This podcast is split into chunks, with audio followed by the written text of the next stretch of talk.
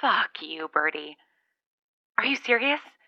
You don't contact me for weeks except to say happy birthday, and now you send me the first substantial message since the last time we talked, and you said some stuff that you still haven't explained, and this is what you have to say to me?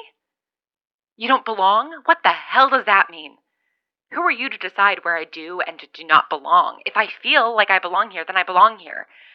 And if this is some kind of twisted way of driving me out of Los Angeles because you're here, which don't think I didn't notice that your message sounded a little different, maybe like it's clearer or closer, I don't know, but well, then you have failed to do that because I'll search every inch of the city to find you if you are here.